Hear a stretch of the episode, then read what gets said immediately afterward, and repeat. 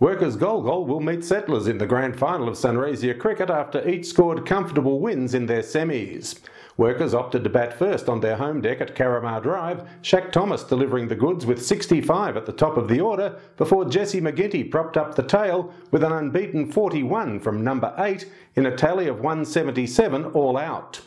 Justin Freeman led the bowling for Kumi Wentworth with 3 for 44, but the Blues crumbled in reply after a promising start, losing 8 for 35 to finish all out for 93. Tom Douglas and Luke Cullinan got 20s at the top of the list, but after Aidan Kalako got the early breakthroughs, Jake Albrecht and Matt Boyd cleaned up the batting to share seven wickets, propelling the home team into the grand finale.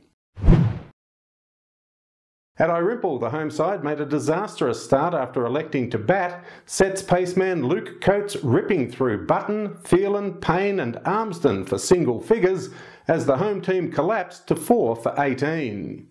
Daniel Frasca, Dan Coughlin and Riley Anderson offered some token middle order resistance from the home side, but with Richie Wild's grenades getting plenty of bounce and turn in a haul of 4 for 13, and Coates claiming his season's best figures of 5 for 39, Irimple was dismissed for just 99 from 62 overs.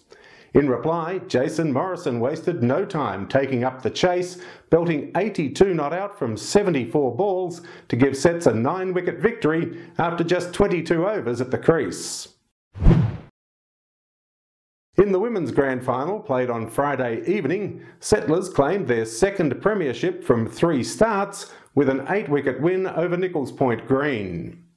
Annie O'Rourke's 23 and 17 from Kerry Adams provided the bulk of the points' rather skinny total of 68, the Telfer sisters sharing four wickets for sets, who got the job done with four overs in hand thanks to an unbeaten 26 from player of the match Shania McKinnon. This week's First Division Grand Final will be staged as a Saturday-Sunday fixture at Dareton's George Gordon Oval.